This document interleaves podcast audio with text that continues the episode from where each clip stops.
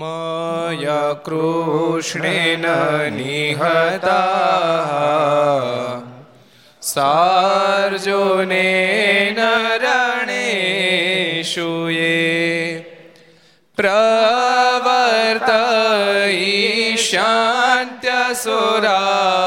ईशान्त्यसुरास्ते त्वधर्मं यदाक्षितो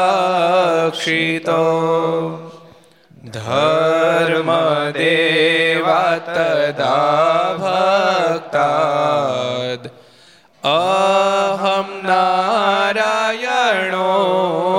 मुनिः जनिषे कौशले देशे भूमो हि समगो द्विजः मूनिशापनृतां प्राप्ता नृषिंस्तात तथोद्धवम् ततो वीतासुरेभ्योः सद्धर्मां स्थापयनज સધર્મમ સ્થાપયાનજ બોલો સ્વામિનારાયણ ભગવાનની શ્રી હરિ કૃષ્ણ મહારાજ શ્રી રાધા રમણ દેવની શ્રી લક્ષ્મી નારાયણ દેવની શ્રી નરે નારાયણ દેવની શ્રી ગોપીનાથજી મહારાજ શ્રી મદન મોહનજી મહારાજ શ્રી બાલકૃષ્ણલાલ શ્રી રામચંદ્ર ભગવાન શ્રી કાષ્ટભંજન દેવ ઓમ નમઃ પાર્વતી પતય હર હર મહાદેવ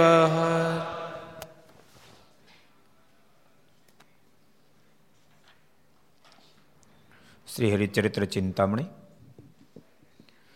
તૃતીય ભાગનો પ્રારંભ થાય છે. આજથી આ સભાનું નામ આપણે ઘર સભા સત્સંગ રાખશું. તૃતીય ભાગથી પ્રારંભ. રોજ સાડા આઠથી સાડા નવ ઘર સભા. એનો લાભ લોકોને પ્રાપ્ત થશે. સભામાં ઉપસ્થિત પૂજ્ય કોઠારી સ્વામી. પૂજ્ય આનંદ સ્વામી, પૂજ્ય બ્રહ્મસુ સ્વામી, પૂજ્ય પૂર્ણસુ સ્વામી, બાલમુકુદ સ્વામી વગેરે બ્રહ્મનિષ્ઠ સંતો, પાર્ષદો સર્વે ભક્તો, વિદ્યાર્થી મિત્રો. લક્ષ ચેનલના માધ્યમથી ઘેર બેસી, યુટ્યુબના માધ્યમથી ઘેર બેસી કથાનો લાભ લેનારા તમામ ભાઈ ભક્તો જાજે જય સ્વામિનારાયણ. જય શ્રી કૃષ્ણ, જય શ્રી રામ, જય હિન્દ, જય ભારત. ગઈકાલે શું આવ્યું તું? કોણ કહેશે?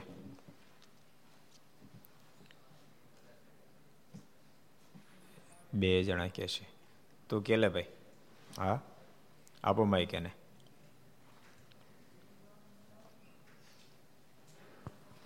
ગઢપુરમાં ગઢપુરમાં એક એક સમયે ગઢપુરમાં શ્રી યોગેશ્વરાનંદ સ્વામીના શરીરે કસર કસર હતી, ત્યારે ત્યાં નિત્યાનંદ સ્વામી આવ્યા અને તેમણે કહ્યું કે, તમારે ક્યારે ધામમાં જવું છે? ત્યારે યોગેશ્વરાનંદ સ્વામીએ કીધું, અત્યારે સૂર્ય દક્ષિણાયનના છે, ઉત્તરાયણના થશે. ત્યારે ઉત્તરાયણના થશે, ત્યારે ધામમાં જશું. તે તે નિત્યાનંદ સ્વામીએ કહ્યું કે આપણને આવા પૂર્ણ પુરુષોત્તમ ભગવાન મળ્યા છે, તો તમને તેમાં શો સંશય રહ્યો છે તે તમારે દક્ષિણાયનમાં નહીં ઉત્તરાયણમાં ધામ ઉત્તરાયણના દિવસ સૂર્ય દિવસોમાં ધામમાં જવું છે. તે તે સાંભળી યોગેશ્વરાનંદ સ્વામી બોલ્યા એમ હોય તો હું કાલે મધ્યાહને ધામમાં જાઉં. તે પછી બીજે દિવસે હું તે તે સાંભળીને નિત્યાનંદ સ્વામી ખુશ થઈ ગયા અને બીજે દિવસે બપોરે મધ્યાહને સૌને જય શ્રી કરીને સ્વામી ધામમાં ગયા. બીજો તું કે પાછળ. દાદા ખાચરના સંતાન એવા અમરા ખાચર. દાદા ખાચર પોતે ગોપાળામ સ્વામીભાઈ એને વર્તમાન ધરાવ્યા અને પોતે નિષ્ઠાવાળા અને સારી સમજણવાળા હરિભક્ત થયા. અને જ્યારે જ્યારે વડતાલથી ગોપાળામ સ્વામી આવે, ત્યારે તેની વાતો સાંભળે અને એકવાર તો સ્વામીને કહે કે, સ્વામી, તમે અંતકાળ મને તેડવા આવજો. એવું વચન સ્વામી પાસે લઈ લીધું અને અમરા ખાચર એનો એવો નિયમ હતું કે જ્યારે દાદા ખાચરના જ્યારે ગોપીનાથજી મહારાજના મંદિરમાં આવે તે કેડિયું કાઢીને દર્શન કરવા આવું, આલોટી આળોટી આળોટી આળોટીને અને એણે સંવંત અઢારસો ઓગણીસમાં પોતાની જે દાદા ખાચરનો દરબાર હતો તે કૃષ્ણાર્પણ કર્યો અને પછી સંવંત અઢારસો એકતાલીસમાં પોતાની ત્યાં બીજે જમીન લીધી હતી અને પોતે માંદા થયા. એટલે પોતે હવે ધામમાં જવાનું નક્કી કર્યું અને ત્યારે તમામ સંતોને દરબાર ઘરમાં બોલાવીને તમને દાન ધર્મ કર્યા, ગાયોનો દાન દીધા અને અંતે સંતોને રસોઈ આપી એવો સંકલ્પ કરીને ધામમાં સીધા આવ્યા. સરસ.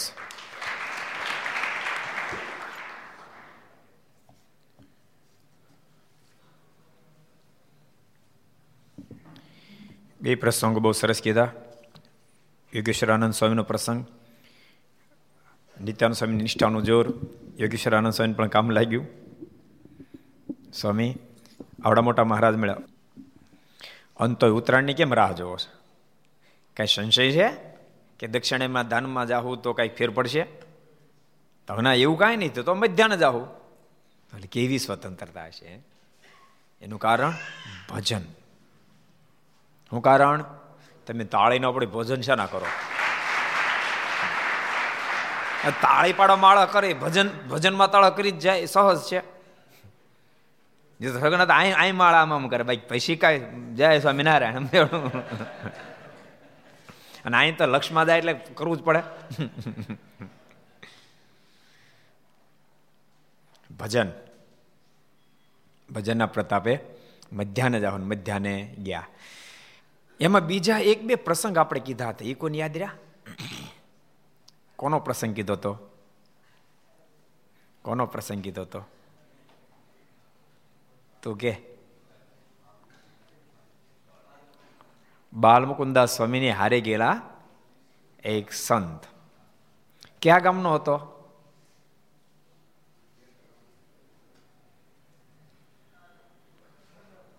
એટલે તું કે. દાતરડી. દાતરડી. પછી ક્યાં ગયા દાતરડીથી? દેત દેત દાતડીથી દેતડી ગયા. એ પણ સરસ પ્રસંગ હતો. બાલમુકુંદ સ્વામીની સાથે એમના શિષ્ય હતા. બે જ ગયેલા. સ્વામીને કહે સ્વામી કાલે મારા ધામમાં જાઉં સ્વામી કે તો ગજબ થાય ને આપણે બે જ જણા આવ્યા છીએ. આ દેશ છે આપણો જુનાગઢ દેશ છે. સાધુરામું જોડવીને આમ થઈ જાઓ તમે થોડું થોભી જાઓ. તો આપણે અહીંથી બાજુમાં દેતડ ગામ છે, જુનાગઢ દેશ. ત્યાં જતા રહી, જુનાગઢથી જોડમાં સંતોને બોલાવી પછી જાજો. તો વાંધો તો આડદાડા પછી જાય. કલ્પના કરો. અને જુનાગઢથી સંતોને બોલાવ્યા ખરા. જુનાગઢથી સંતોને બોલાવ્યા અને દેતડ જતા રહ્યા ને પછી બાલમુકુંદ સ્વામી કીધું કે, હવે સાધુ તમારે જવું હોય તો જાઓ. સાધુ જોડમાં આવી ગયા છે ને પછી તો કે, વાંધો નહીં, કાલે બપોરે ધામમાં જઈશ. બધા ઠાકોર જમા લીધા ને પછી કે મારે તેડવા માટે આવ્યા છે હું ધામમાં જાઉં છું એમ કહીને ધામમાં ગયા. બીજોનો કો બીજો જ એક પ્રસંગ કીધો આપણે. કયો કયો કીધો તો? કોને યાદ છે? રામભાઈ, તમને યાદ છે? ગઢે ગઢ પણ કહી દો ત્યારે.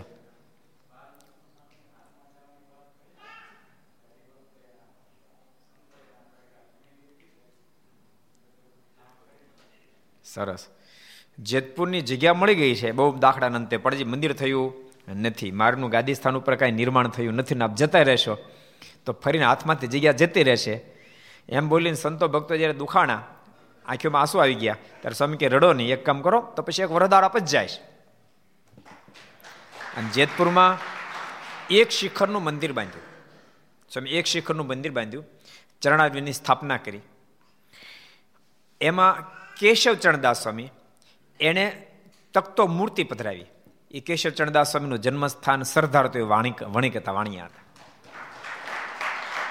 અને એક શિખર એમને રહેવા દે હરિકૃષ્ણદાસ સ્વામી બીજા છ શિખર બને, સાત શિખરનું મંદિર બની નાખ્યું. બાલમુકુંદ સ્વામીના શિષ્ય કેશવચરણદાસ સ્વામી, એના શિષ્ય હરિકૃષ્ણદાસ સ્વામી હતા. એને બીજા છ શિખરો ઉમેરી સાત શિખરનું મંદિર બનાવ્યું. એવી અદ્ભુત ઘટના જેતપુરની છે. જેતપુર જો કે અમે મૂળ જેતપુરના સંતો કહેવાય. અને જેતપુરની અંદર બહુ સમર્થ સમર્થ સંતો થયા. હરિકૃષ્ણદાસ સ્વામી કેશવચરણદાસ સ્વામી પૂજ્ય અમારા દાદા ગુરુ હરિજીવનદાસ સ્વામી પૂજ્ય મોટા સ્વામી બીજા બહુ બહુ વાસુદેવ સ્વામી, બહુ મોટા સમર્થ સંતો થયા. મહાપુરુષદાસ સ્વામી મહંત નિર્ગુણદાસ સ્વામી મહંત સ્વામી માનત માનત સ્વામી. માન સ્વામી સાધુ અત્યારે બહુ નાની જગ્યા. એટલે પછી બીજી જગ્યા લેવી હોય, મળતી ન હોય તો સ્વામી એ બાજુ બેસીને આખી પછી માળા મળે ફેરવા. સ્વામી કહે આ માળા ફેરીને લઈ, આ મળી જાય સ્વામી છ મહિના માળા ફેરે તો એલો ઘર છોડીને રહ્યો જાય. એમ બધી જગ્યાએ ભેગી કરી, બોલો. એટલે બહુ મોટા મોટા સાધુ બધા જેતપુરમાં થયા. અને જેતપુરની પરંપરામાં સંતો બહુ સારા થયા. અત્યારે જેતપુરની પરંપરામાં બહુ બધા સંતો છે. અને બધા મારની કૃપાથી ભગવાન રાજ્ય કરે એવા એવા વર્તનવાળા સંતો છે. અત્યારે વડતાલ મંદિરના ચેરમેન દેવસ્વામી એ જેતપુરની પરંપરા, નીલકંઠચરણ સ્વામી જેતપુરની પરંપરા પ્રભુ સ્વામી વેડરોડ સ્વામિનારાયણ મંદિર જેતપુરની પરંપરા, વેલંજા હરિપ્રેદા સ્વામી એ જેતપુરની પરંપરા. પછી અમારા ગુરુ, એ તો એની જ પરંપરા હોય. પછી મુંબઈમાં વસઈમાં હર્ષવદા સ્વામી એ જેતપુરની પરંપરા. ભક્તિ સમોદા સ્વામી અમરેલી એ જેતપુરની પરંપરા, બધા જેતપુરની પરંપરા. એક ગુરુના શિષ્યો બધા એટલે જેતપુરનો પ્રસંગ આપણે જરૂર જોયો હતો બાલમુકુદ સ્વામીનો પ્રસંગ. સ્વામીએ પછી જગ્યા, સ્વામી કે વાંધો ને એક વરદાડા પછી જાય અને સ્વામી રોકાયા. સ્વામી મંદિર બંધાયું. અને મંદિર પૂરું થયા પછી સ્વામી કીધું કે, સંતો, મંદિર પૂરું થઈ ગયું, તમે બધા રાજી રજા આપતા જાઓ તમે તો સ્વામી, હવે જાઓ. તો પછી કાલ જાય અને બીજે દાડે સ્વામી, બધાને કહી, મારે તેડવા માટે આવ્યા છે. હું ધામમાં જાઉં છું. આંખી વેચીને ધામમાં ગયા. એક બીજો પણ આપણે એક પ્રસંગ જોયો હતો. કોને યાદ છે? એક બીજો પ્રસંગ જોયો હતો. કયો હતો? અમરેલીના સંત મુરદાસજીનો પ્રસંગ આપણે જોયો હતો. કે એમની એમની નનામી નીકળ્યો કોઈ પટેલના મોઢામાં શબ્દ નીકળ્યો, મારી દીકરીને અપશુકન થયા. અને નનામી હામી મળી તે બેઠા થયા નનામી. બોલો. એ કે, મારે ક્યાં ઉતાવળ છે? આખી જિંદગી કોઈ માટે અપશુકન ન થયો, તો મરતા મરતા શું કામ થાવ? હું કાલ જઈશ ધામમાં. એમ કહી અને સંત મુરદાસ પાલખી પાછી વાળી એ પ્રસંગ આપણે જતો. કાલ કાલને ઠેલે તમે કલ્પના તો કરો.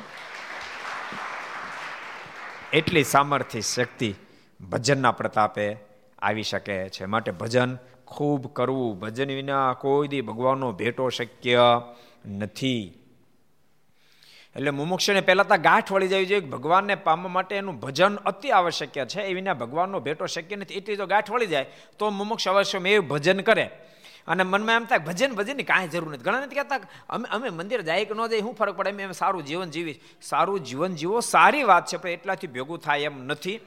તમારે ભગવાન સાથે છેડો જોઈન્ટ કરવો જ પડે.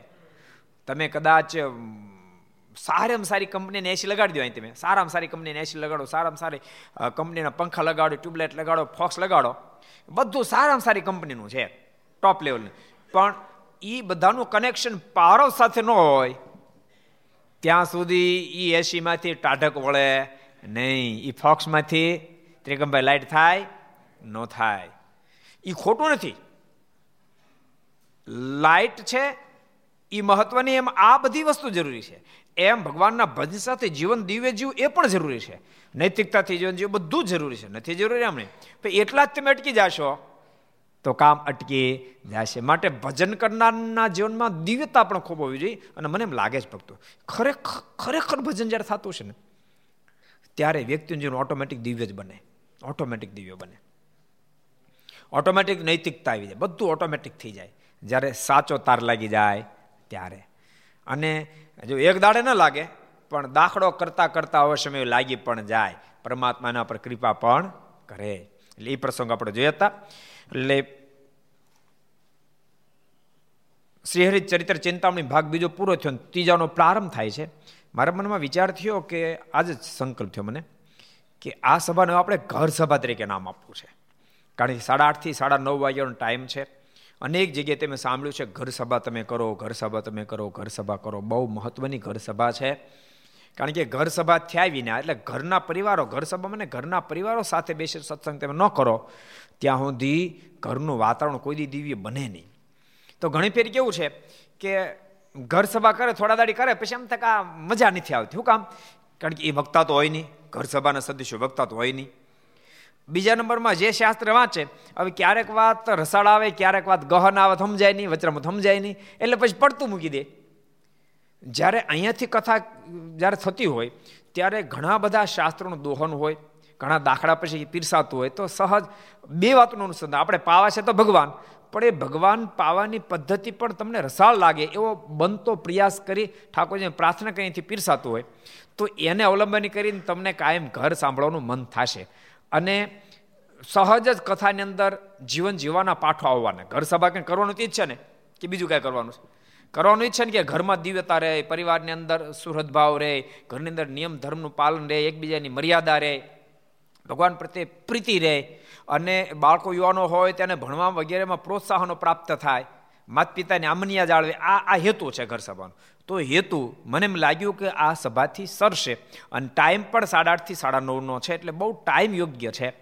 એટલા માટે આને ઘર સભા નામ આપવું. જેટલા ભક્તો ઘર સભા કરતા હો એ તમે ખબર આપણે સાડા આઠે કથા શરૂ થાય, તો કથા શરૂ થતાં પહેલાં તમારે પાંચેક મિનિટ ધૂન કરી નાખવી. અથવા એકાદ કીર્તન બોલવું, ત્યાં સભા આપણે શરૂ થશે. અને છેલ્લે તો આપણે ધૂન બોલીએ છીએ. ધૂન બોલ્યા પછી ધૂન પૂરી થાય, ત્યારે તમારે પછી એવું હોય તો ઠાકોરની આરતી ઉતાર લેવી. ઘરમાં ઘર સભા કરી. ઠાકોરની આરતી ઉતરી અને ઠાકોર તો પહેલાં જમાડી લીધો એટલે એમ તો કહેવાય ને હાડાનું ઠાકોર જમાડજો. એટલે બધા એને મારી ભલામણ છે કે ભક્તો ગમે ત્યાં તમારી નિષ્ઠા હોય, પણ આ ઘર સભા કરશો તો તમને બહુ મોટો ફાયદો થશે. કમસે કમ એક મહિનો ટ્રાય કરો. એક મહિનો પ્રત્યેક વ્યક્તિ નક્કી કરી નાખો ઘરના સદસ્યોએ. સિવાય આકસ્મિક કામ આવ્યું તમે બહાર ગયા હો તો વાત અલગ છે. એમ તો અમે ક્યારેક બહાર જાઉં પણ અહીંથી કથા ચાલુ રહે. સાડા આઠથી સાડા નવની કથા ચાલુ છે ક્યારેક થોડો ઘણો ટાઈમ આગો પાછો થશે, તો એ વખતે તમે એનું સેટ કરી લેજો. પણ આ ઘર સભા જો તમે કરશો, ક્યારેક ટાઈમ ન સેટ થતો તમે જે રેગ્યુલર કરતા એ ઘર સભા કરી લો. વચનમાં વાંચજો, ભક્ત ચિંતામણ વાંચજો હરિલીલામાં તો વાંચજો, કે કોઈ ભગવાન કૃષ્ણ માનનાર હોય તો શ્રીમદ ભાગવતજી વાંચજો, ગીતાજી વાંચજો, રામાયણ વાંચજો. પણ ઘર સભામાં તમે જોડાજો ખરેખર તમને બધાને બહુ જ મોટો લાભ થશે. તમને આજ કદાચ સમજાય કે ન સમજાય, તમે થોડા દેર ટ્રાય કરશો, તમને ખરેખર થશે. ખરે આપણા પરિવારમાં એકતા આવી ગઈ સંપ આવ્યો ઘણા બધા લાભ થશે. બહુ ફાયદો થાય. છોકરાનો ફાયદો થાય, યુવાનોને થશે, વડીલોને બહુ થશે. પચાસ સાઠ સાઠ વર્ષ જિંદગી કોઈ દી ભજન નહીં કર્યું એમને કાઢી છે અને હજી તમે ઘર સભામાં જોડાઈ જશો, તો એના અવલંબન કરીને ભગવાનનો સંબંધ તમને થશે, તો ફેરો સુધરી જાહે. માટે બધા ઘર સભામાં જોડાય જેવી મારી ભલામણ છે. આ સભાનું નામ હવે ઘર સભા જ રહેશે. લક્ષ્મી એડ આવશે તો ઘર સભા એમ કરીને એડ આવશે. એટલે હવે ઘર સભા જ આનું રહેશે. આપણે કથા તો શ્રી હરિચરિત્ર ચિંતામણીની જ કરશું, પણ હેડિંગ એનું ઘર સભા રહેશે. તો તમામ ભક્તોએ ખાસ એની નોંધ લેવી. એ મારી ભલામણ છે. હવે આપણે તૃતીય ભાગને જ્યારે પ્રારંભ કરવા જઈ રહ્યા છીએ, ત્યારે આવો તૃતીય ભાગને આપણે વાંચીએ. પહેલો જ પ્રસંગ છે વડતાલ તથા વડતાલ દેશની લીલા, ભાલ દેશની લીલા, ગરડા દેશની લીલા, અમદાવાદ તથા તે દેશની લીલા અને કચ્છની લીલા. એટલે મારના બંધાયેલા વડતાલ, ગઢડા, અમદાવાદ અને ભુજ ચાર દેશની લીલાનું વર્ણન આમ ભાલ દેશ. એટલે પાંચ મહારાજ બનાવેલા પાંચ મંદિર લીલામાં સમાવેશ કરવામાં આવેલી છે. એટલે પાંચેય દેશોની અંદર મારે જે જે લીલા કરી છે એનો સમાવેશ છે, માટે પ્રેમથી સાંભળજો. ભગવત ચરિત્રાણામ સ્મૃતિર મુક્તિર પ્રદાયની તસ્માદ અતિ પ્રયત્ને ન શેવ કાર્યા સદા બુદ્ધે ભગવાનના ચરિત્રોની સ્મૃતિ જ જીવ પ્રાણી માત્ર માટે મુક્તિનું કારણ છે.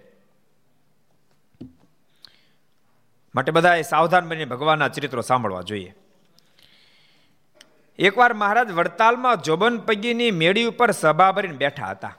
મારા જબન પગેની મેળી ઉપર સભા ભરીને એકવાર બેઠા હતા ને જ્ઞાન વાર્તા કરતા હતા. મહારાજ, કથા બહુ કરી બહુ કરી. અને કથાથી જ નિર્માણ થયું ને કથાથી જ નિર્માણ થાય. ભક્તો થોડોક થોડોક આપણે ટન માર્યો. થોડાક સભા મંડપ ઝાખા થયા અને ઓફિસ થોડીક હાઇલાઇટ થઈ. ત્યાં ત્યાં થોડીક અસર દેખાવા મળી. સમજાય તમને?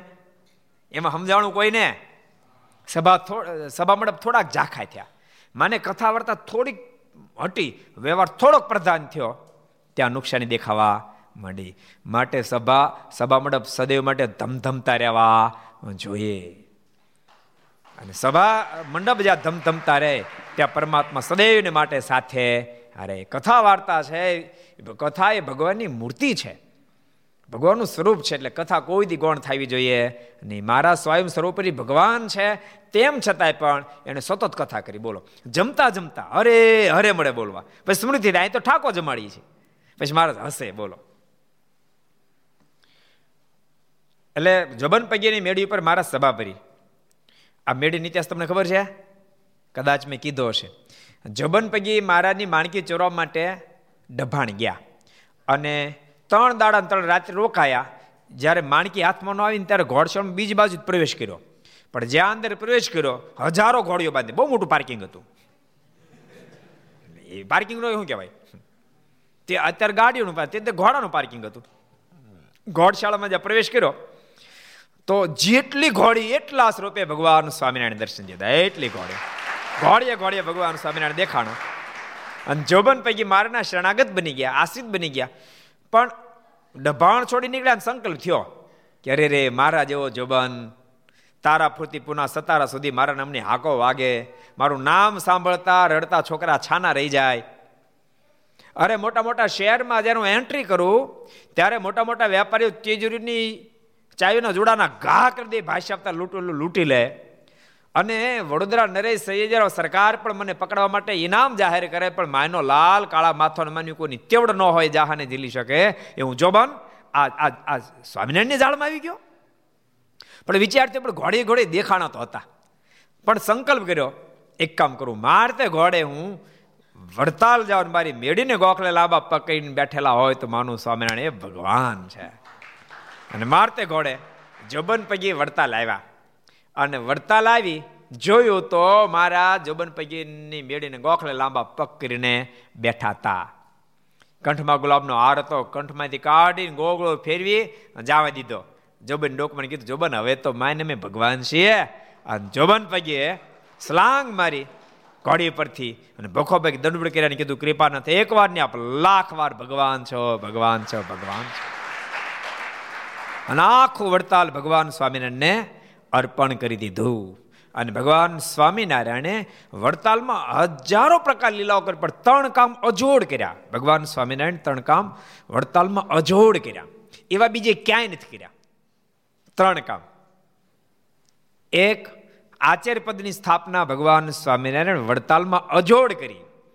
એ સ્થાપના બીજે ક્યાંય કરી નથી. હવે બીજું તમે કહ્યું લ્યો. બધું મારે કહેવાનું? ઊંચી ઊંચી આંગળી કરો? ઊંચી આંગળી કરો? બીજું કામ હું કર્યું? ભગવાન સ્વામિનારાયણ, અજોડ વડતાલમાં. વડતાલમાં. એટલે તું કે? આ તું તું. મુકેશ બગડનું.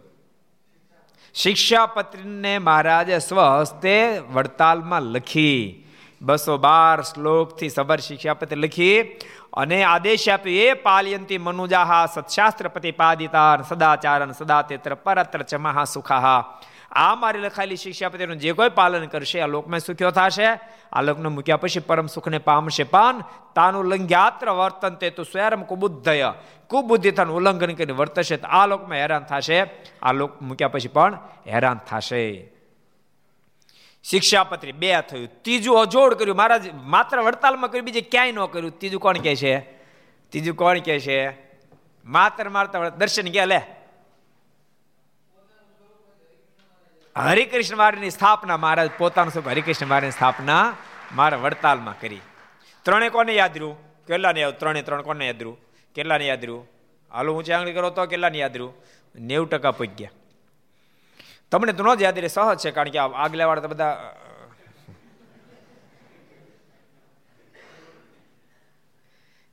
કોને કેને યાદ છે ત્રણ વસ્તુ? કોણ કહેશે ત્રણેય વસ્તુ એકને કહેવાની, ત્રણેય વસ્તુ એકને કહેવાની છે. માઇકમાં કહેવાની છે. આ જીએસની પાસે બેઠે આપો.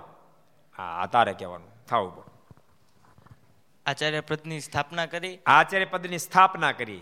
શિક્ષાપત્રી લખી. શિક્ષાપત્રી લખી.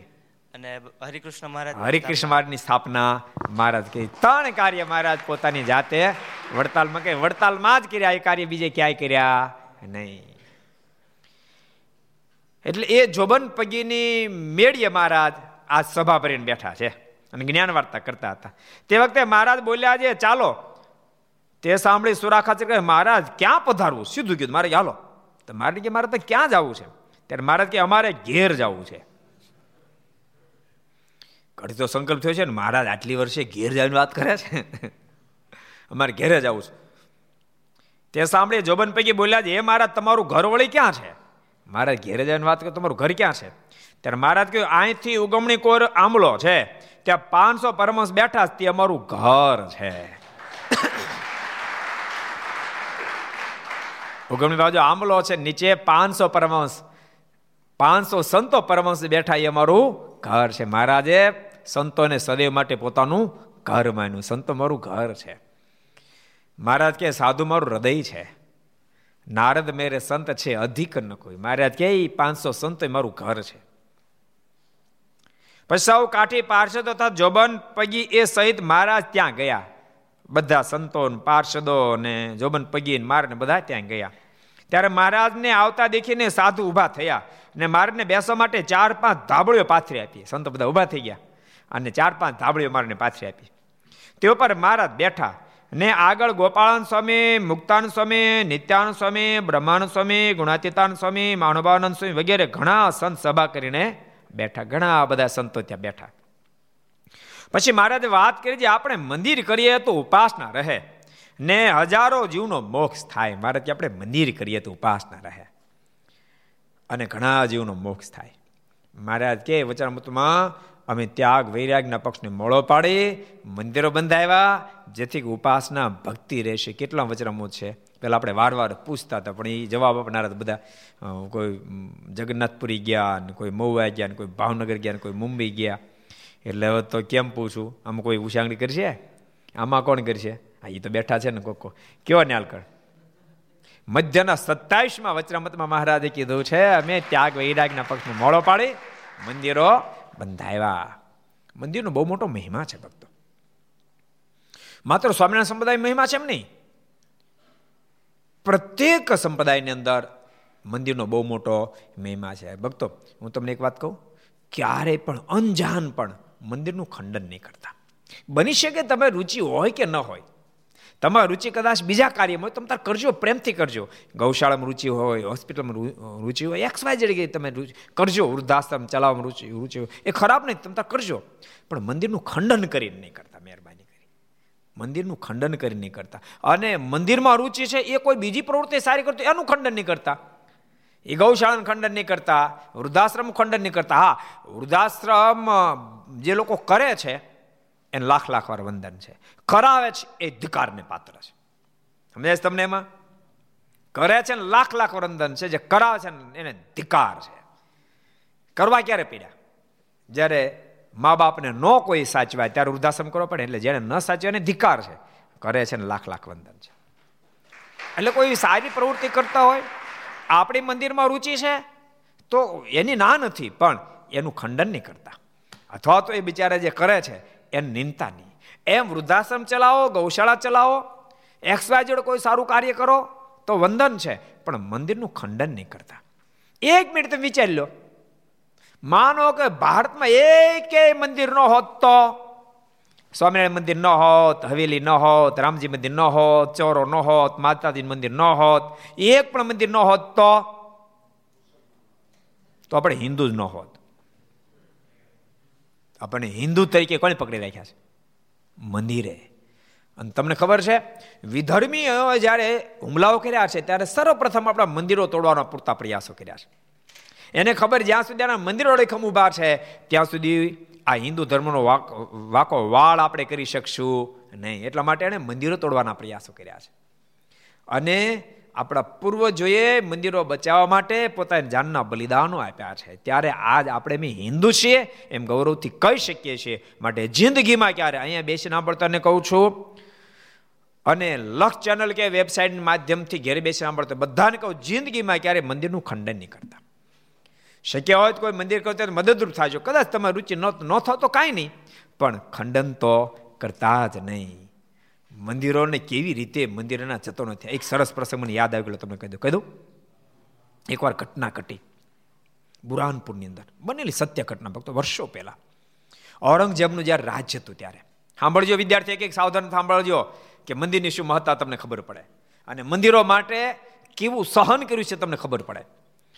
બુરાનપુરની અંદર એક નર્તકી આખા આખા રાજમાં પ્રસિદ્ધ નર્તકી, ઉદયગીરી. બહુ જબરજસ્ત નર્તકી. શિવરાત્રિના દિવસે નૃત્ય મંદિરમાં કરતી હતી. હજારો લોકોને જોવા માટે ખાંગા થઈ ગયા હતા. કારણ કે નૃત્ય એવું હતું.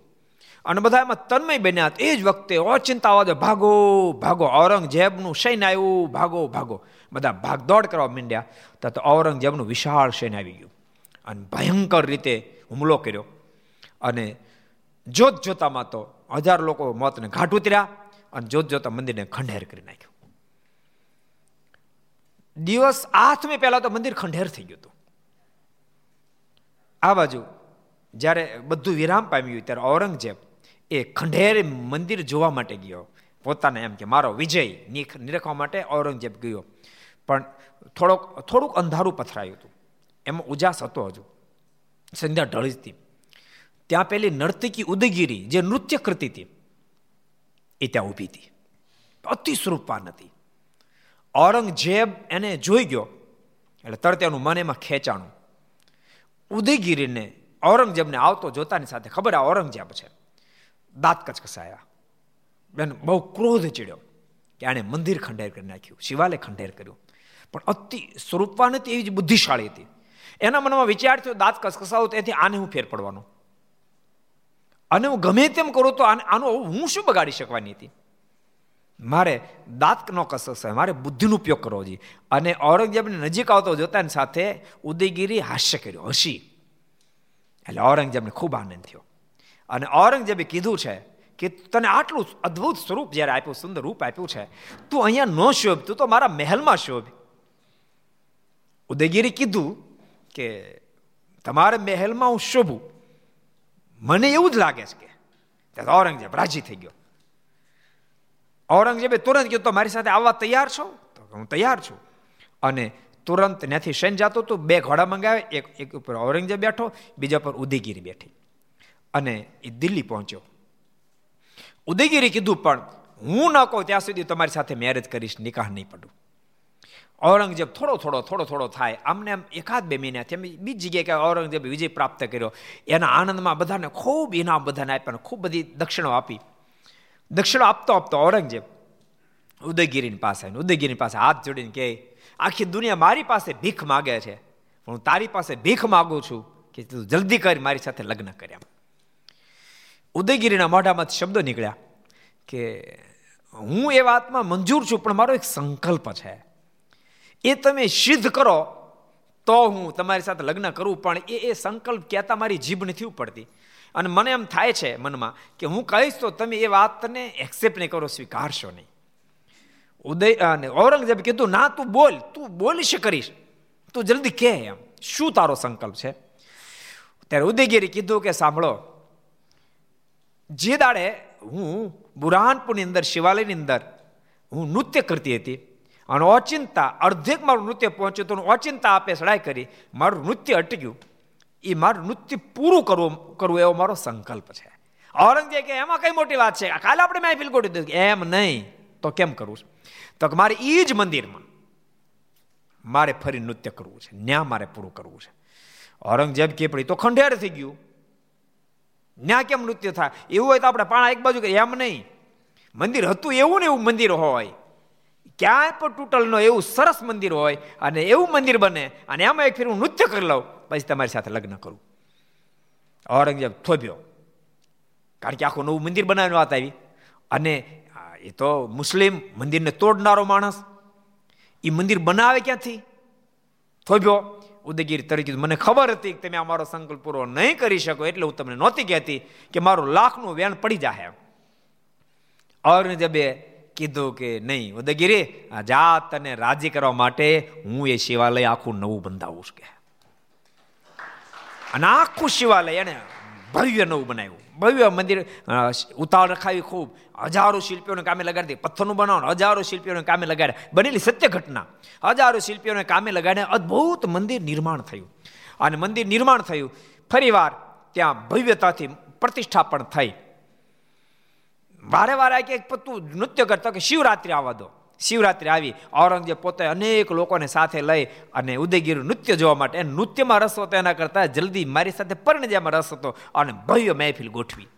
અને ભવ્ય મહેફિલની અંદર ઉદયગીરી જ્યારે નૃત્ય કરવા લાગી, એ અદ્ભુત નૃત્ય કરતી હતી એને જોતાની સાથે હજાર લોકો એના નૃત્યમાં ખાંગા થઈ ગયા. અને વાહ વાહ વાહ વાહના પુકારો થવા માંડ્યા. ઔરંગઝેબના મોઢા પર વાહ વાહ શબ્દ નીકળવા માંડ્યા. પણ નૃત્ય પૂરું થતા થતા થતા છેલ્લી કડી નૃત્યને આવી અને ઉદયગીરી દોટ મૂકી. શિવલિંગને ભેટી પડી. એની આંગળી મેં વીટી પહેરી હતી, સુવર્ણની. એની અંદર કાતિલ જેલ રાખ્યું હતું. એ એ કાતિલ જેલને ચૂસી ગઈ અને ઢળી પડી. ઔરંગઝેબ જોઈ ગયો, દોડતો દોડતો ઉદયગીરી ઉદયગીરી ઉદયગીરી. જ્યાં નજીક ગયો, ત્યાં તો ઉદયગીરીએ દેહમાંથી પ્રાણ છોડી દીધો હતો. આ બલિદાનો. એક એક ભારત દેશની એક નર્તકીએ એક નર્તકીએ હિન્દુ હિન્દુ ધર્મના મંદિરો અડીખમ ઊભા રહે એટલા માટે બલિદાન આપ્યા હોય. અને આજ આપણે જો મંદિરનું ખંડન કરીએ, તો નથી લાગતું કે આપણે ઘણા બધા નીચા ઉતરી ગયા હોય? માટે જિંદગીમાં કહું છું, જિંદગીમાં કોઈ પણ મંદિર થતું હોય, થાય તો મદદ કરજો, ન થાય તો વાંધો નથી, પણ ખંડન નહીં કરશો. તમે કલ્પના કરો એ મંદિરની મહત્તા ઉદયગીરી સમજી પોતાનો પ્રાણનો બલિદાન આપ્યો એની અસર ઔરંગઝેબ ઉપર કેટલી થઈ? તમને ખબર છે? ઔરંગઝેબના મોઢામાંથી આંખોમાં આંસુ આવ્યા ઔરંગઝેબ અને ઔરંગઝેબના મોઢામાંથી શબ્દ નીકળ્યા. મને ખબર નહોતી. મને ખબર નહોતી કે હિન્દુ લોકો, હિન્દુ જનતા મંદિરને આટલો બધો પ્રેમ કરે મને ખબર નહોતી. મને ખબર હોત એક પણ મંદિર તોડત નહીં. મેં મારી ભૂલ કરીએ છે. આથી પ્રતિજ્ઞા બધ બનો. જિંદગીમાં ક્યારે હિન્દુ મંદિરનું ટચ નહીં કરવું અને આજે આજે પણ એ બુરાનપુરની અંદર આ બલિદાન આપતું ઉદયગીરીનું બલિદાન આપતું મંદિર આજે શિવાલય ત્યાં ઊભું છે. ભક્તો, આ મંદિરની મહત્તા છે. માટે મહેરબાની કરી મંદિરનું કોઈ દી ખંડન કરતા નહીં, મારી તમને બધાને રિક્વેસ્ટ છે. એટલે બહુ સરસ પ્રસંગ ભક્તો આપણે જોતા હતા કે મહારાજ કે આપણે મંદિર બંધાવીએ ઉપાસના રહેશે. અને ભક્તો કોઈ મંદિર બંધાવવા પર ભગવાનનો રાજીપો બહુ થાય. અને આપણા સંતોએ પણ બહુ જ દાખલા કરી. કરી મંદિરો બંધાવ્યા મંદિરો બંધાવ્યા પર મારો રાજીપો એવો થયો. અને કોઈએ મદદ કરી તો હરિભક્તો પર પણ સંતોને એટલો રાજીપો એક એક સરસ પ્રસંગ યાદ આવી ગયો તમને કીધું સાંકળે ગામનો પ્રસંગ. સાંકળે ગામની અંદર મહાપુષદાસ સ્વામી મંદિર બંધાયું. પણ સસ્તાય બહુ. મંદિર ઉધારમાં લાઈન બનાવ્યું. સાતસો રૂપિયા મંદિર કમ્પ્લીટ થઈ ગયું. કેટલામાં? સાતસો. તમારે એક જોડી કપડાં થાય. એ એ મધ્ય વાત વાંચ્યો હાઈ ફાઈ ની તો વાત જ જવા દો એનું સિલાઈ ન થાય. સાતસો રૂપિયા મંદિર કમ્પ્લીટ પછી ફાળો કર્યો. ફાળો કર્યો તે ફાળો ચારસો નો થયો. ત્રણસો તૂટ્યા. સ્વામી કે, ભક્તો, આ ત્રણસો રૂપિયા તૂટ્યા. મારે પાસે જેતપુર જાવ સ્વામી જેતપુર ના સ્વામી કે, મારે જેતપુર જવું છે. અને આ ત્રણસો રૂપિયા તૂટે છે, તો બધા થોડો થોડો જો નવો ફળ આપો, થોડી થોડી રકમ વધારે આપો, તો હાથસો પૂરો થઈ, મારી જવાબદારી પૂરી થાય. અને ઠાકોરજી તમને, તમે જો આપશો તો અનેક ગણું કરીને પાછું આપશે. આગળ બેઠેલા કાંઈ ન બોલ્યા, પણ પાછળ બેઠા મળ્યા ગણગણ કરવા. એ કે જોયું? નાખ્યું ને આપણા પર નાળિયેર? આપણે એને ત્રણસો બીજા ફાળો કરી દઈ ઠાકોરજી આપણને અનેક ગણા કરીને પાછા આપે, તો એ સીધા ન લઈ લે. એમ ગણગણ મેળ્યા કરવા. પણ એવા એવા એવા લોકો બેઠા હોય ને જેને સાધુના વચનમાં હજાર ટકા ભરોસો હોય, બેઠા હોય ને, એવા સભામાં બેઠા અજા પટેલ. સ્વામીની સાથે ખૂબ આત્મીયતા. અજા પટેલ, કોઈ કોઈ રૂપિયો ન લખાયો. અજા પટેલ સ્વામી પાસે આવ્યા સ્વામી દંડ કરીને કે સ્વામી, ચિંતા નહીં કરતા એ વ્યવસ્થા થઈ જાય એમ કહી અને ઘેરે ગયા. ઘેરે જાય થોડી વાર પછી ત્રણસો રૂપિયા લઈને આવ્યા. સ્વામી કે લો સ્વામી, ત્રણસો રૂપિયા. સ્વામી કે ત્રણસો રૂપિયા ક્યાંથી લાવ્યો? સ્વામી કે સ્વામી, મારી પાસે હતા. સ્વામી કે એની સાચું બોલ. મને ખબર તારી પાસે ન હોય. કારણ કે હું તારી સ્થિતિને જાણું છું. હું તારી સ્થિતિને જાણું છું. અને ભક્તો, પધરામનો હેતુ એક આ પણ છે. સંતો એટલા માટે પધરામમાં આવે કે ક્યારે, યાદ રાખ, ક્યારે ઉપરથી માણસ મોટો દેખાવ પણ બિચારો ન હોય, એની પાસે એવું વધારે ન મગા જાય કે જેથી કરીને દિલ દુભાય, ક્યારેક મનમાં એમ થાય સ્વામી માગ્યું આપી ન શક્યો. તો અહિંસા ધર્મ લોપાય. અહિંસા ધર્મ લોપાય. સ્વામી વાતમ લખ્યું કે આપણે કોઈ હરિભક્ત માગી ના આપી શકે આપણો અહિંસા ધર્મ એનું દિલ દુભાય અહિંસા ધર્મ લોપાય. તો આપણને ખબર પડે કે આટલું જ મગાય. અને એટલા માટે સંપ્રદાયની નીતિ એવી ચાલી. કેવી રીતિ ચાલી? કે કાંઈ પણ મહારાજ પણ ગામડે ફેરવા મોકલતા સત્તર કહેતા કે આનંદ આનંદ સ્વામી મોટા કરી મોકલી, સંતો નાનંદ કોઈ કાંઈ જોતું હોય તો આનંદાનંદ આનંદ સ્વામી કહેજો. આનંદ આનંદ સ્વામી મંગાવી દે, પણ સીધું તમારે મગાવવું નહીં. ને તરીકે લોચો લાગે. ઓલો વડોદરા લોચો લાગ્યો. બોલો. એ હરિભગત ભાવી લો. રોજ મંદિર આવે સ્વામી એ જ થઈ ગયું. એટલે સ્વામીને કહે, સ્વામી, કાંઈક જોતું જ મંગાવજો. હવે બન્યું એવું કે એક ફેરી સ્વામી પહેલાં ના પાડે ભાઈ, મારે કાંઈ નહીં જોતો, પણ અતિ આગ્રહ ના, સ્વામી, કાંઈક મગાવો કાંઈક મગાવો અને એક ફેરી અત્તરની શીશી આપેલી મારને આપેલી સાધુએ. અને મારે રાજી થયેલા. એટલે સ્વામી કે તો પછી તમે આગ્રહ કરો, એક મણ અત્તર લેતા આવજો ને કેટલું? એક મણ અત્તર. એક મણ અત્તર મગાવ્યું. ઓનું ભગતે ખરેખર બધું વેચી નાખ્યું. અને મળ અત્તર લઈ આવ્યો. સ્વામીને આપ્યું. અને પણ બન્યું એવું કે ત્યાર પર ગોપાલ સ્વામી આવા મળ્યા. સ્વામી કે સ્વામી, ઓલા સ્વામી ક્યાં છે? ફલાણા સ્વામી કે શું કામ? તો કે એના માટે અત્તર લાવ ક્યાં છે? તો આ ભીરું, કાક, વાસ લાવ્યા છે, આ. સ્વામી કે કેટલું? તો મણ. મણ અત્તર આટલું બધું કામ તો સ્વામી મંગાવ્યું હતું. ગોપાલ સ્વામી એટલે સાધુ બોલાવીને કીધું, સાધુરામ. તમે એની પાસે શું મગાવ્યું. તો કે કે દાણે કહેતો એટલે અત્તર કેટલું? તો મણ મગાવ્યું. સ્વામી કે મણ અત્તરને કેટલા રૂપિયા થયા? તમને ખબર છે? કે દાણે મારી બલ્લા. સ્વામી હરિ ભગતને પૂછ્યું, સ્વામી કે આ કેવી રીતે તું લાવ્યો? તો કીધો બધી મિલકત વેચી નાખી. સ્વામી અત્તરવાળાને અત્તર પાછું અપાયું અને રૂપિયા, વાળાને રૂપિયા પાછા અપાવ્યા એટલે ભક્તો, એટલા માટે સંપ્રદાય રીતિ છે. આ વિદ્યાર્થીઓને કહું, તમે ભણી રહ્યા પછી પણ, ને તો અહીં તમને એ થયું ને તો ફલાણા સમય કીધું એમ નહીં. સદૈવ માટે એક રૂપિયાથી ગમે તે સેવા કરો, મોટા સાધુને પૂછાવીને કોઈ સેવા ન કરાય. એ એ સંપ્રદાયની રીતિ છે. સમજણ? પૂછવું પડે એ રીતિ છે.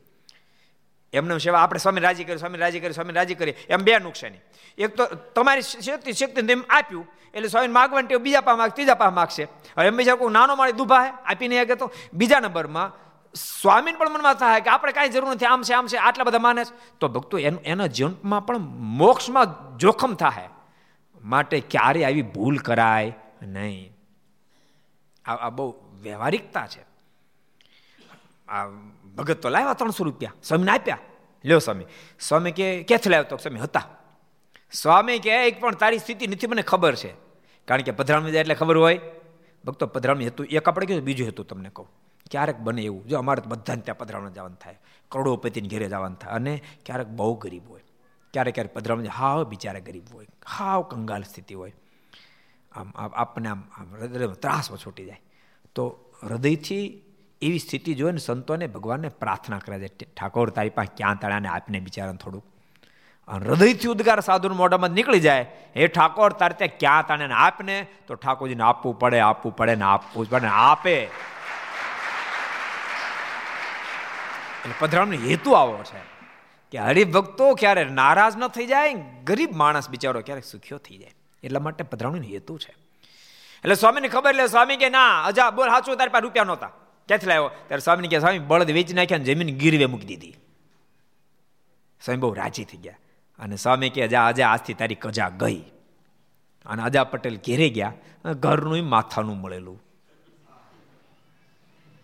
અને ભગતને ક્યારેક ક્યારેક ભેળવાઈ જાય બિચારા. અને ઉધડા લીધા. ભારે મોટા ભગત થઈ ગયા. મંદિર મંદિર પડ્યા કાંઈ ખબર પડે કે નહીં? આ ભણ કેટલા પડ્યા ઉંદડાએ જૂનો જમાનો? સ્ટાઇલ તો હતી ને, લાદી હતી નહીં. ભગત તો બોલ્યા વિના કોસ્ટ લઈને મળ્યા પણ ધરબા પડે એક કોસ્ટ બે કોસ્ટ ત્રીજી કોસ્ટ મારીને રણકાટો બોલ્યો. ભગત ધૂળ એક બાજુ કરીને તો અંદરથી શરૂ નીકળ્યો, રાણી શિકાનો ભરેલો, ખોલો આખો ભરેલો. લાવ્યા સ્વામી પા સ્વામી કહે સ્વામી, આ શરૂમાં આ રાણી શિકાનો રૂપિયા નીકળ્યો. સ્વામી ગણતો, ગણ્યા તો ચૌદસો રૂપિયા. સ્વામી કહે, સ્વામી, ચૌદસો રૂપિયા. સ્વામી સ્વામી ક્યાં ક્યાં નાખું સ્વામી કે એક કામ કરી પહેલાં ત્રણસો રૂપિયામાંથી હજુ ઓલો બળદવાળો બહુ દૂર નથી ગયો પાછળ લઈ અને જમીન છોડાય, છોડાવી. પાછા આવ્યો. સ્વામી કહેશે અગિયારસો વિદ્યા આના શું કરો? સ્વામી કે સો રૂપિયા સંતો આવે ને તેના માટે પાગરણ કરાવો. શું આપ્યા? સ્વામી કે સ્વામી, હજી હજાર વધ્યા. શું કરો સ્વામી કે હજી હો આપ સંતો આવે ને તો એને બહાર નાવા દેવું પડે, વાળ્યું. અહીંયા કુ, કુઈ ગળાવી છે. સો રૂપિયા આપ્યા. અને ભક્તો, આજે પણ તમે જાઓ તો સાંકળી ગામમાં આ સો રૂપિયા આપીને કુઈ ગળાણી એ ગળાણી મંદિરની અંદર તમે એન્ટ્રી કરો, જમણા હાથ ઉપર આજે કુઈ છે. બોલો. સ્વામી કે સ્વામી, હજી નવસો વધ્યા. હું કરું? સ્વામી કે, આ ત્રણસો નું વ્યાજ નવસો ઉપાડ ત્રણસો ને આજ નવસો. ત્રણસો ના નવસો તો આપ્યા, પણ સ્વામી પછી બહુ સરસ બોલ્યા, સ્વામી, કે આજે આ માગ તારા પર રાજ થયો, તું જે માગી આપી દઉં. રાજી રાજીપોત બાકી રહ્યો. સ્વામીને કે સ્વામી, તમે રાજી ત્યાં શું જોઈએ, કાંઈ ન જોયું સ્વામી કે ના માગ તું માગી આપું. ત્યારે સ્વામીને કહે, પણ સ્વામી, ભાઈ, એક સંતના અડધા વચને જમીન ગીરવે મૂકી દે બળદ વેચી નાખ એ એ માગવામાં થાપ ખાય? સ્વામીને કહે, સ્વામી, પણ હું માગું પછી તમે આપશો? સ્વામી કે આપીશ, માગી. ત્યારે સ્વામીને કહે, સ્વામી, તમે રોજ કેટલી માળા ફેરો? સ્વામી કે હો. તો સ્વામી સાંભળો, હવે આ પૃથ્વી પહેર્યો ત્યાં સુધી જેટલી માળા ફરો એમાંથી અડધી તમારી, અડધી મારી. સ્વામી કે આ બીજું કાંઈકમાં બીજું કે, બીજું કાંઈ નહીં, સ્વામી, આપો તો આ જ આપો. સ્વામી કે જા તને આપી, જેવું ત્યાં જેટલી માળા ફેરે અડધી તારી. એટલે બહુ મોટો રાજીપો. મંદિર બંધાવ્યા પર સંતોનો ઠાકોરજી બહુ મોટો રાજીપો થાય. અમે જેતપુરમાં મોટા સ્વામી શ્રી હરિદાસ સ્વામી આમ આમ કોઈને પગે ન અડવા દે, પણ ખબર પડે મંદિર બંધાવે. સ્વામી એટલા બધા રાજી થાય પાસે બોલાવે, માથા પર હાથ મૂકે, ઠાકોરજી તારા બધા સંકલ્પ પૂરા કરે. ખૂબ રાજી થતા. એટલે જે કોઈ ભક્તો મંદિરની અંદર સેવા કરે, એના પર ભગવાન બહુ રાજી થાય, મોટા સંતો પણ ખૂબ રાજી થાય. માટે ભગવાનના ભક્તો, થઈ શકે તો સેવા કરજો ન થાય તો ક્યાંય મંદિર બનતો એમાં અડચણ થાય, એવું તો મહેરબાની કરીને થવા દેતા. નહીં. અથવા એનું ખંડન થાય એવું તો મહેરબાની કરીને થવા દેતા નહીં. બહુ અદભુત વાત છે. મહારાજ કે, મંદિર રહેશે તો ઉપાસના રહેશે. ત્યારે મુક્તાન સ્વામી કે, મહારાજ, મંદિર કરીએ તો ત્યાં બાયો પાણી ભરવા આવે ને દળનું દળવા તથા વાસુદેવ કરવા આવે. વાસુદેવ કરવા પણ આવે તે ઠીક નહીં. કારણ કે મારા સ્ત્રીઓનો પ્રસંગ બહુ વધી જાય. મંદિરની મહત્તા ભક્તો તમને બતાવું.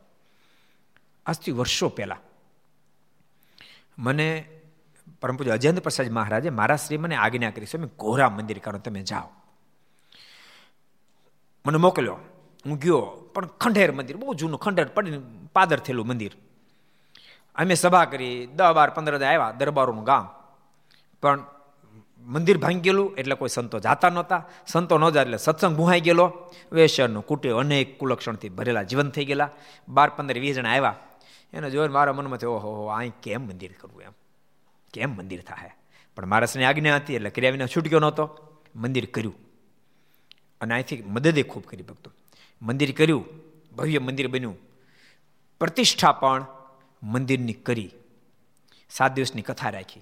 અને ભક્તો શું સત્સંગ એક ટન મારો, શું સત્સંગ ટન મારો? કેવું ગામ છે બાર દારૂના હડ્ડા હાલતા. કેટલા? દારૂના બાર હડ્ડા હાલતા હતા. પેપરમાં આવેલી વાત. એ મંદિર થયું, કથા થઈ. બારે બાર હડ્ડા બંધ થઈ ગયા.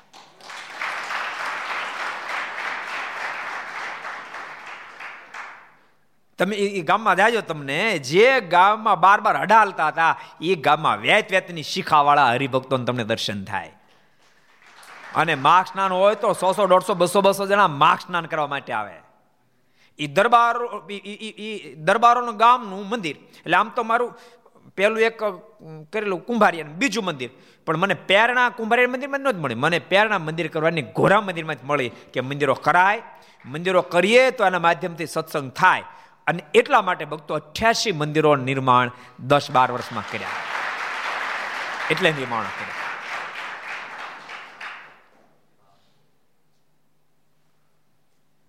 એટલે નિર્માણો કર્યા. કારણ કે મંદિરના માધ્યમથી જીવાત્માને ભગવાન ઓળખાય.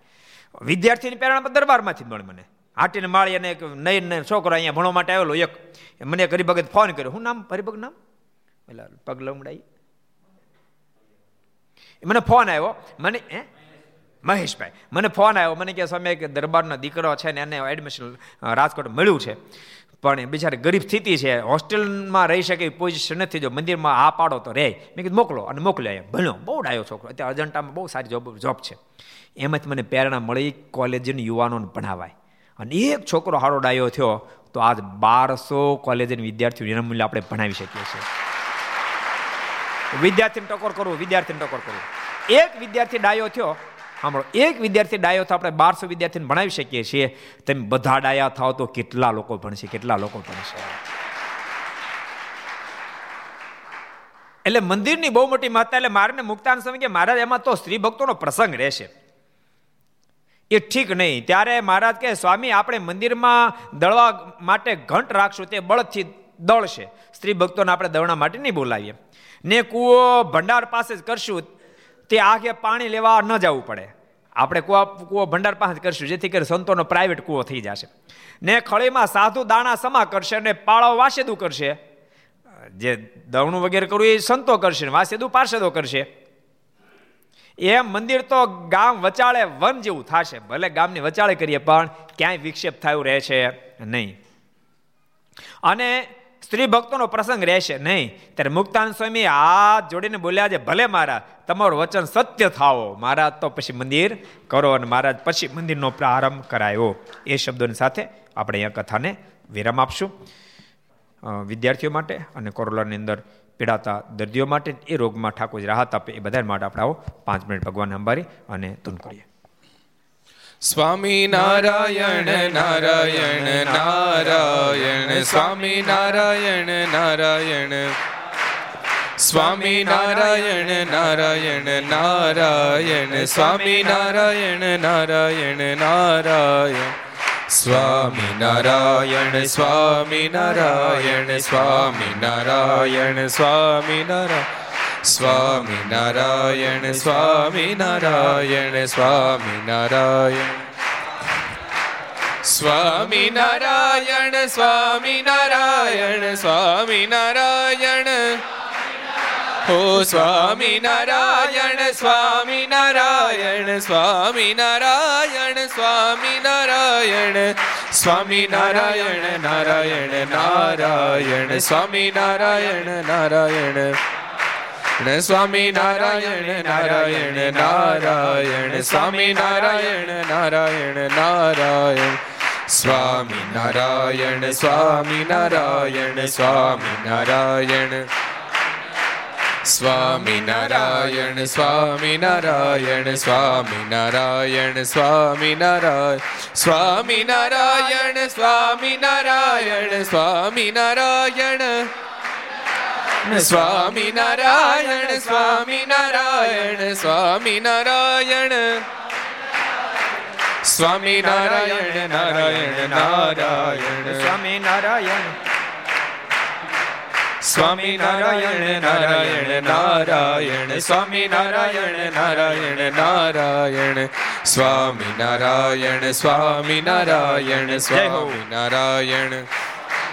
સ્વામી નારાયણ સ્વામી નારાયણ સ્વામી નારાયણ સ્વામી નારાયણ સ્વામી નારાયણ સ્વામી નારાયણ સ્વામી નારાયણ સ્વામી નારાયણ સ્વામી નારાયણ સ્વામી નારાયણ સ્વામી નારાયણ સ્વામી નારાયણ સ્વામી નારાયણ નારાયણ નારાયણ સ્વામી નારાયણ નારાયણ નારાયણ સ્વામી નારાયણ નારાયણ નારાયણ સ્વામી નારાયણ નારાયણ નારાયણ સ્વામી નારાયણ નારાયણ નારાયણ નારાયણ સોમનારાયણ સોમનારાયણ સોમનારાયણ સોમનારાયણ સોમનારાયણ સોમનારાયણ સોમનારાયણ સોમનારાયણ સોમનારાયણ સોમનારાયણ નારાયણ સોમનારાયણ સોમનારાયણ સોમનારાયણ સોમનારાયણ સોમનારાયણ સોમનારાયણ સોમનારાયણ સોમનારાયણ સોમનારાયણ સોમનારાયણ સોમનારાયણ સોમનારાયણ સોમનારાયણ સોમનારાયણ સોમનારાયણ નારાયણ સોમનારાયણ સોમનારાયણ સોમનારાયણ સોમનારાયણ સોમનારાયણ સોમનારાયણ સોમનારાયણ સોમનારાયણ નારાયણ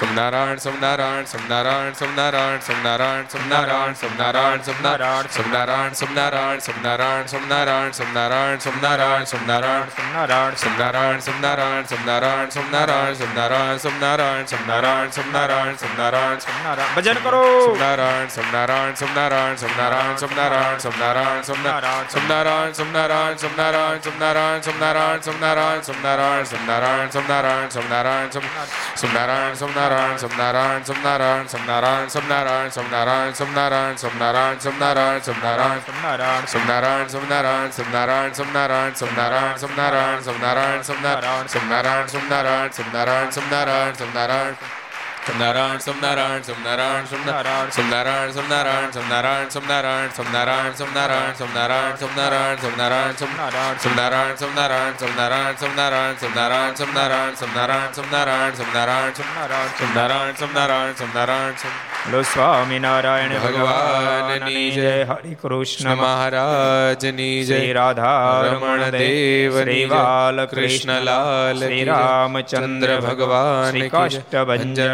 દેવ ઓમ નમઃ પાર્વતી પતય હર હર મહાદેવ